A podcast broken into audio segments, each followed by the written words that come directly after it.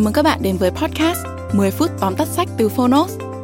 Trong podcast này, chúng tôi giới thiệu nội dung chính của những cuốn sách tiêu biểu mà Phonos lựa chọn, bao gồm những tựa sách bán chạy tại Việt Nam và cả những cuốn sách nổi bật trên thế giới nhưng chưa có tại thị trường Việt Nam. 10 phút tóm tắt sách không chỉ là nguồn tham khảo hữu ích trước khi chúng ta quyết định mua một cuốn sách, mà còn là nơi tổng hợp kiến thức một cách đơn giản, gọn gàng, phù hợp với quỹ thời gian của người bận rộn. Podcast 10 phút tóm tắt sách được phát sóng đều đặn hàng tuần vào thứ Tư và thứ Sáu. Mời các bạn đón nghe. Và nếu yêu thích nội dung này, hãy tải ứng dụng sách nói có bản quyền và âm thanh số Phonos để khám phá thêm hàng ngàn nội dung số hấp dẫn khác như sách nói, e-book, thiền, chuyện ngủ, nhạc chủ đề. Hẹn gặp các bạn tại ứng dụng sách nói có bản quyền và âm thanh số Phonos. Còn bây giờ, hãy cùng lắng nghe những nội dung chính của cuốn sách hôm nay nhé.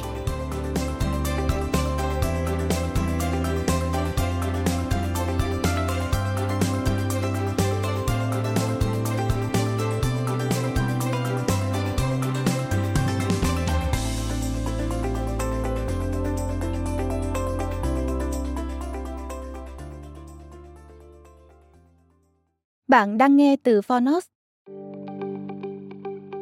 Tóm tắt sách. Nguyên bản, tư duy ngược dịch chuyển thế giới. Tác giả Adam M. Grant.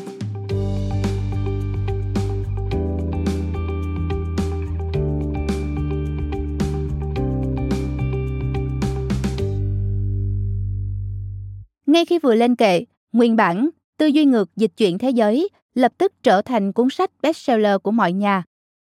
Khi đọc cuốn sách này, bạn sẽ có cảm giác như đang ngồi trò chuyện cùng một người bạn ưu tú, nghe bạn mình kể vô số câu chuyện về những người làm sáng tạo, về cách họ giải quyết một vấn đề tưởng chừng như không thể.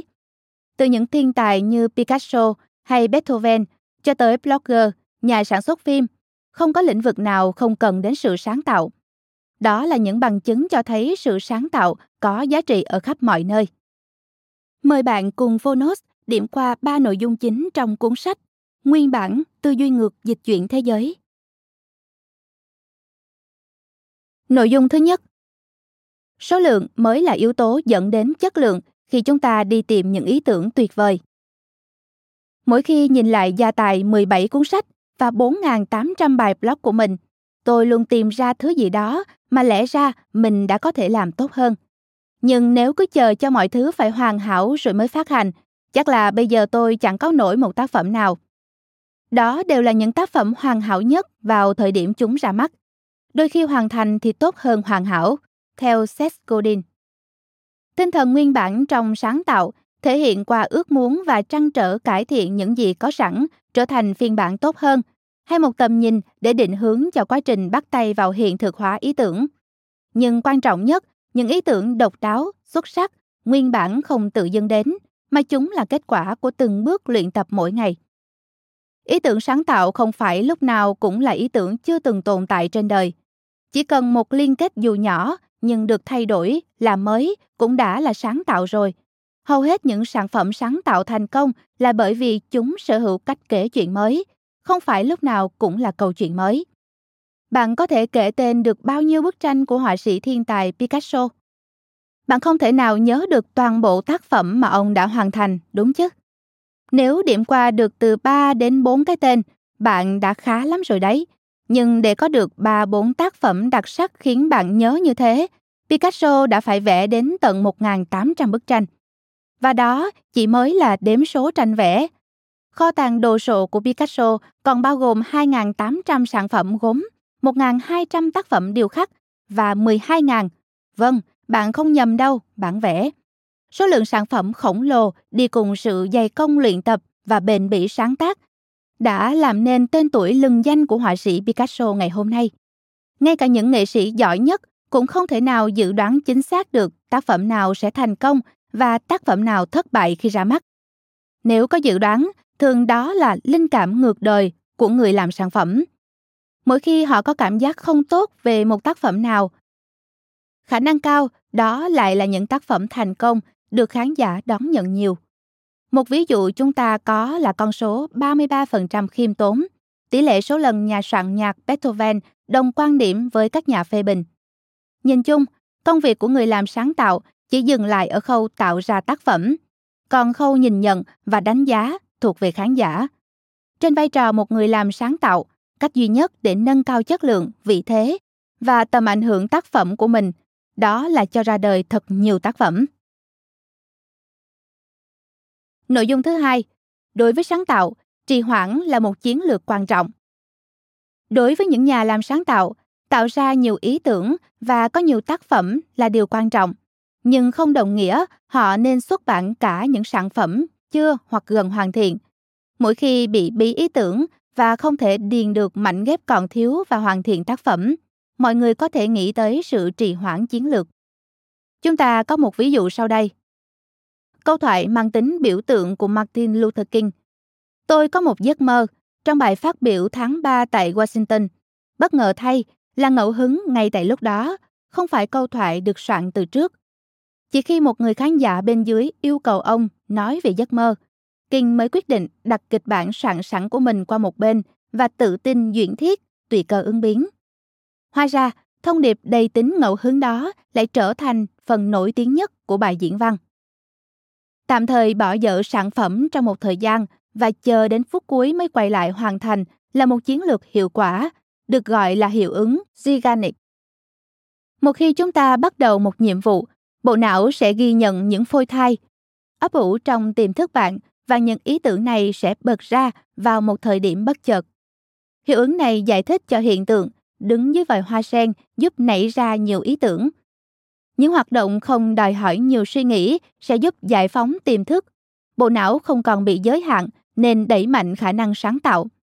Sự bất chợt đôi khi không đến nhanh như lúc đi tắm vào hoa sen mà kéo dài qua một thời gian. Leonardo da Vinci là một ví dụ kinh điển về những người hay trì hoãn trong lịch sử. Ông bắt đầu vẽ Mona Lisa vào năm 1503, sau đó tạm dừng dự án trước khi quay lại với bức tranh vài năm sau đó. Mona Lisa cuối cùng cũng được hoàn thành vào năm 1519, 16 năm sau. Nội dung thứ ba, hiệu ứng tiếp xúc thường xuyên sẽ mài dũa những ý tưởng điên rồ để chúng có thể đáp đất an toàn hơn. Đôi khi, người làm sáng tạo phải bước ra khỏi con tàu sáng tạo điên cuồng trong một thời gian và thuyết phục người khác tin tưởng vào ý tưởng mình mang đến. Đặc biệt là khi kêu gọi đầu tư hoặc khi dự án của mình được bật đèn xanh. Trong những trường hợp đó, áp dụng hai kỹ thuật sau sẽ giúp những người không thuộc phổ sáng tạo của bạn bắt được ý tưởng mà bạn đang trình bày. 1. Hiệu ứng tiếp xúc thường xuyên. 2. Các điểm tham chiếu tương đồng. Hiệu ứng tiếp xúc thường xuyên rất đơn giản. Chúng ta sẽ trở nên quen thuộc với những thứ được lặp đi lặp lại. Cách tiếp nhận và quan điểm của chúng ta về mọi thứ thay đổi theo thời gian. Giống như bạn sẽ quen với việc nhìn thấy chính mình trên video hoặc trong ảnh sau một thời gian. Vì vậy, gắn bó với một ý tưởng sẽ giúp ý tưởng đó trở nên khả thi. Các điểm tham chiếu tương đồng là một chiến lược, trong đó bạn gắn ý tưởng mới, khác biệt của mình với một khái niệm hơi tương tự, nhưng đã thành công trước đó.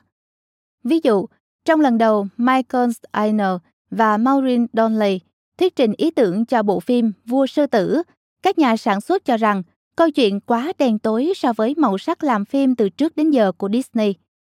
Trong lần nỗ lực thứ hai, họ dẫn chứng là câu chuyện của mình tương tự câu chuyện King Lear và Hamlet của Shakespeare.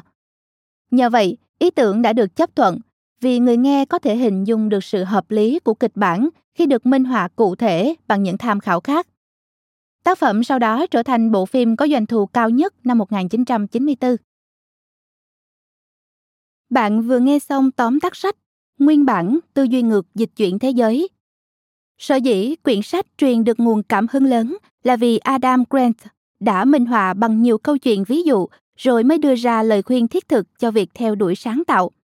Đây là một cuốn sách tuyệt vời dành cho bất kỳ ai đang muốn khởi động sự sáng tạo của mình hay tiếp tục theo đuổi sáng tạo và tìm cảm hứng mới.